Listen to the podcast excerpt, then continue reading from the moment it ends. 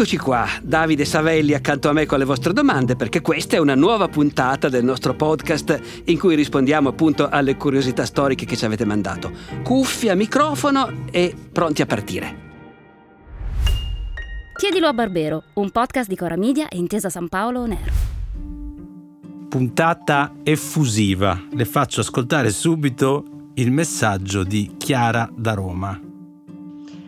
Caro professore, sono Chiara da Roma e vorrei sapere se è vero, come ho visto recentemente in una serie tv, che gli uomini nell'antica Roma si baciavano in bocca stampo per salutarsi. La ringrazio in bocca a stampo. Ah, bello in bocca a stampo, ma è un'espressione, io non l'ho mai sentito, devo dire, è, è un'espressione corrente? Io vivo a Roma, però mm, diciamo che non mi, recentemente non mi è capitato di essere baciato a stampo da nessuno.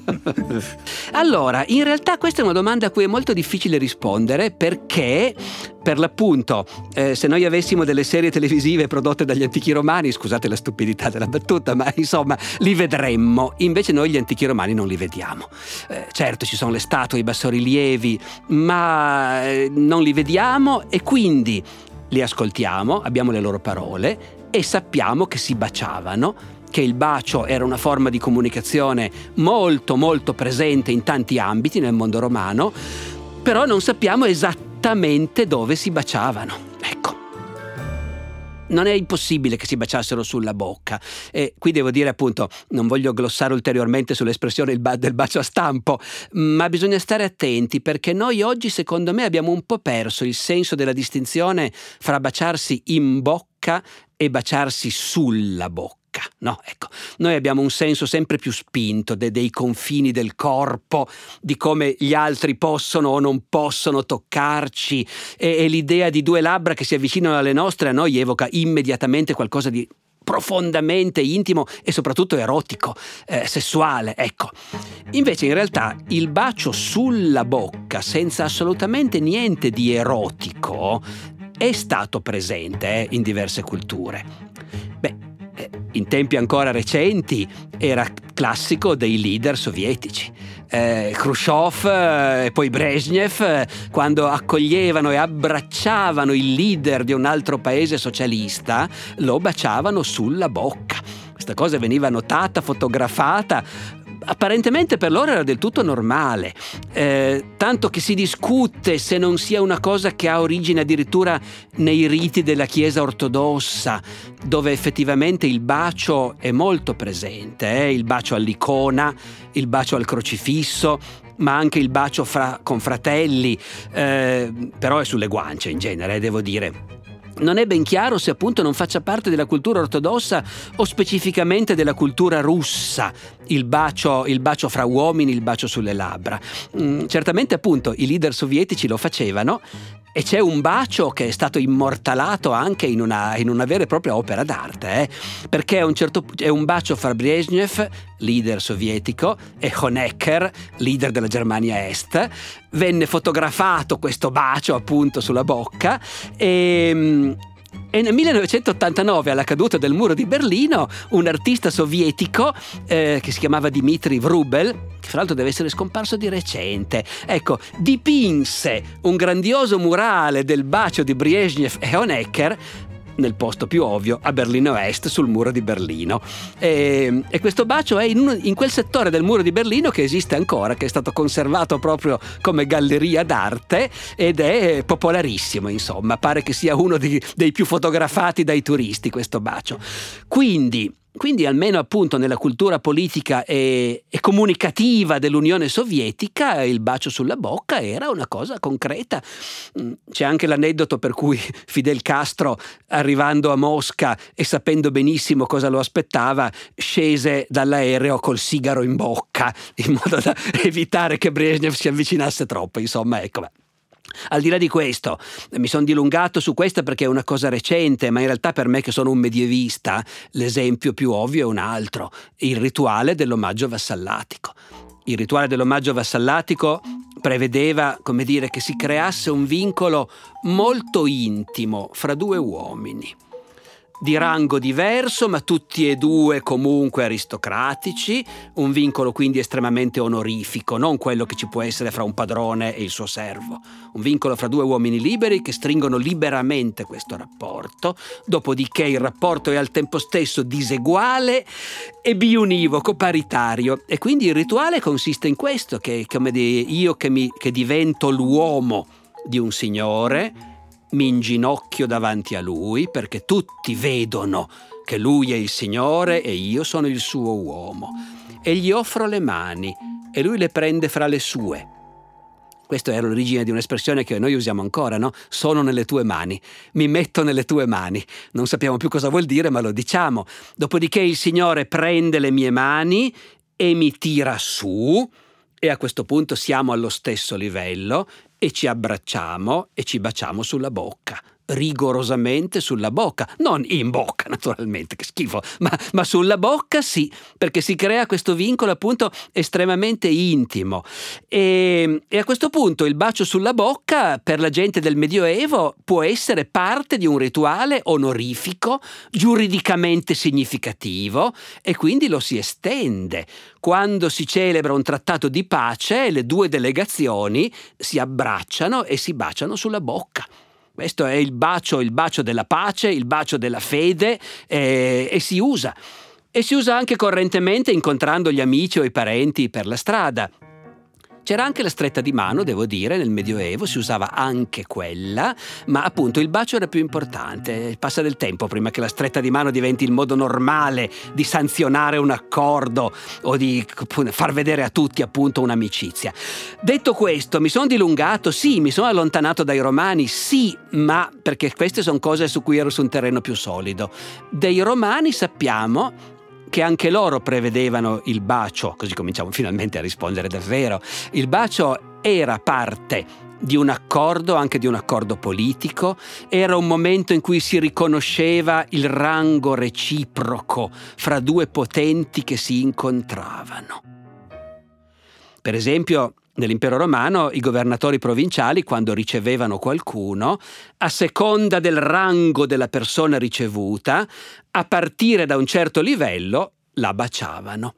Però noi non sappiamo, eh, a dire il vero, se si baciavano sulle labbra oppure sulle guance, ma il bacio era un diritto strettamente codificato. Al mio livello sociale, quando mi riceve il governatore, mi deve baciare l'imperatore baciava i grandi personaggi che tornavano a corte dopo aver compiuto una missione. Eh, c'è un passo di Tacito nella sua biografia di Agricola in cui racconta di Agricola che ha governato la Britannia e adesso viene richiamato dall'imperatore Domiziano e Domiziano è uno di, quei, di, quegli imperatori un po' sinistri eh, che fanno un po' paura. E, e Tacito racconta Agricola ha avuto ordine di recarsi a palazzo subito, di notte, è arrivato appena ricevuto l'ordine e venne ricevuto con un breve bacio e senza una parola che non era un buon sintomo evidentemente per un governatore che tornava a palazzo, ma la cosa affascinante è il fatto che il bacio è breve. Eh, normalmente il bacio non era breve, evidentemente, il che, come dire, aumenta secondo me la probabilità che fosse appunto frontale sulla bocca nel quadro di un grande abbraccio che tutti dovevano vedere ma anche i privati si facevano baciare e meglio ancora i parvenu facevano baciare agli ospiti la loro statua. Questo lo sappiamo naturalmente dal romanzo di Petronio, il Satiricon, in cui si racconta il banchetto di Trimalcione. Trimalcione è l'arricchito, volgarissimo, strapieno di soldi, che non sa cosa farsene dei suoi soldi e quindi offre sontuosi banchetti pieni di imbucati, di gente che entra, ecco, tutti lì a mangiare a spese di Trimalcione, però Trimalcione accoglie gli ospiti, o meglio fa accogliere gli ospiti dal suo busto e tutti gli ospiti, prima di sedersi a tavola, baciano il busto del padrone di casa. Quindi, insomma, il bacio per i romani una sua importanza sociale evidentemente ce l'aveva. Ehm, vale ancora la pena di dire una parola sul fatto che i romani davano talmente tanta importanza al bacio che a un certo punto hanno cambiato la parola per designarlo. E quando questo succede vuol dire che si ha a che fare con qualcosa che ha veramente un'importanza col, co, così nella vita collettiva. Il bacio per i romani ufficialmente si chiamava osculum, che tra l'altro è una bellissima parola perché vuol dire boccuccia. è il diminutivo di os, la bocca, no? Ecco, il bacio era la boccuccia. Ehm, però a un certo punto loro cominciano a usare un'altra parola. Barbara, Basium. No, la usa già Catullo, anche questi ricordi di scuola. Dammi mille baci, no? Dammi Basia mille. Ecco, Basium è una parola di origine misteriosa, forse celtica, dicono ma secondo me lo dicono perché Catullo era di Verona, ecco, semplicemente, non è che lo sappiano. E comunque sta di fatto che il Basium ha sostituito l'Osculum.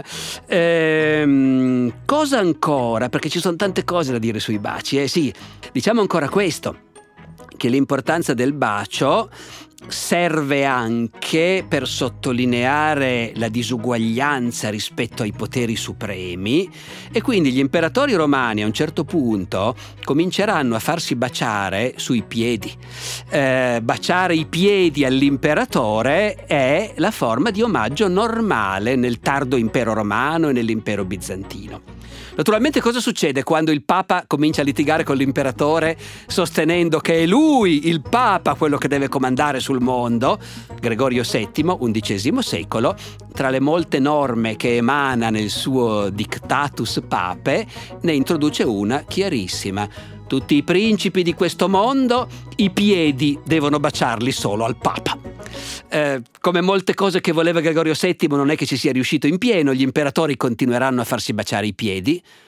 Dante in una lettera all'imperatore Enrico VII ricorda che lui è stato presente alla sua incoronazione e gli ha baciato i piedi ed è molto orgoglioso Dante eh, di essere stato ammesso a baciare i piedi dell'imperatore. Dopodiché i papi se li fanno baciare anche loro. È quello che per secoli verrà chiamato il bacio della sacra pantofola e che è stato poi abolito da quel santuomo di Giovanni XXIII, il quale, come tante altre cose, ha deciso che forse il Papa di queste forme di omaggio poteva anche fare a meno. C'è ancora una domanda, forse abbiamo ancora qualche secondo, di Mariangela da Vigevano. Adorato professore, tralasciando quello di Giuda, vorrei pregarla di dedicare un po' del suo tempo a parlarci dei baci più celebri della storia. Romanticamente, Mariano. allora, devo dire che la storia, che non sempre è tanto romantica, non è che ci abbia lasciato dei grandi esempi di baci, come dire appunto, degni di passare alla storia. Ce ne sono, ma in realtà sono fotografie. Ci sono almeno un paio di fotografie di baci che possono essere considerati legittimamente, come dire, parte della storia, della grande storia anche. Eh, e uno, secondo me, è il, Le baiser de l'Hôtel de Ville, il bacio davanti al municipio di Parigi, che è una famosissima foto di Robert Doisneau del 1950 e che secondo me è davvero un fatto storico, ma non perché siano due, sono due sconosciuti che si baciano, sono due ragazzi qualunque però siamo nel 1950, siamo nell'Europa che è uscita devastata cinque anni prima dalla guerra mondiale e che adesso nel 1950 per la prima volta ha recuperato i livelli di vita d'anteguerra e che sta decollando verso i 20-30 anni più gloriosi della storia d'Europa, i secoli della grande crescita economica, ma anche naturalmente, come dire, dello stato sociale, del welfare. Eh, decenni straordinari, decenni in cui l'Europa è piena di giovani, quelli nati appunto con il baby boom, questi due che si baciano nel 1950 erano nati prima, ma sono l'emblema della giovinezza di quell'Europa che qualche anno dopo avrebbe inventato il 68, ecco. E poi l'altro, l'altro famosissimo, cinque anni prima, il bacio di Times Square. E questa foto, no, siamo a New York, siamo a Times Square, è il 14 agosto del 45, il giorno della vittoria in Asia, il giorno della vittoria della resa del Giappone. E quel giorno a Times Square, come in tutte le città d'America, la folle è in piazza che festeggia e un fotografo coglie un marinaio che abbraccia un'infermiera e la bacia con trasporto, anche se probabilmente sono due perfetti sconosciuti anche loro. Questa foto davvero è un pezzo, è un pezzo della storia del mondo. Siamo arrivati alla fine, il tempo è giusto e il tempo è giusto, non riusciamo mai a farne una veramente lunga, lunga per dare soddisfazione ai nostri ascoltatori. Vabbè, ci perdoneranno e verranno a sentirci anche la prossima volta. A risentirci a tutti. E a conclusione di questa puntata vi suggeriamo la lettura del saggio di Christopher Nirop, Storia del bacio, pubblicato nel 1995 da Donzelli Editore, ma scritto nel 1901.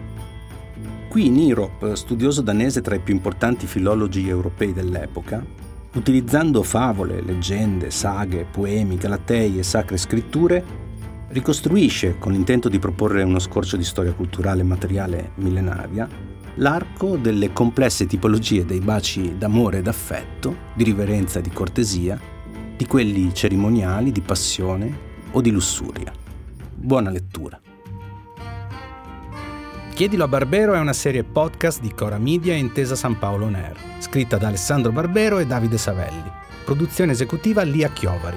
Cura editoriale di Davide Savelli in collaborazione con Anna Iacovino e Rosella Bettinardi. Supervisione del suono e musiche Luca Micheli. Fonico di studio a Torino Riccardo Mazza di Experimental Studios. Fonico di studio a Roma Lucrezia Marcelli. Post produzione e montaggio del suono Luca Micheli. Coordinamento post produzione Matteo Scelsa. Io sono Davide Savelli e vi do appuntamento alla prossima settimana ricordandovi che potete inviare le vostre domande via mail all'indirizzo chiedilo a barbero chiocciolacoramedia.com oppure con un messaggio WhatsApp anche vocale al numero 345 09 83 998.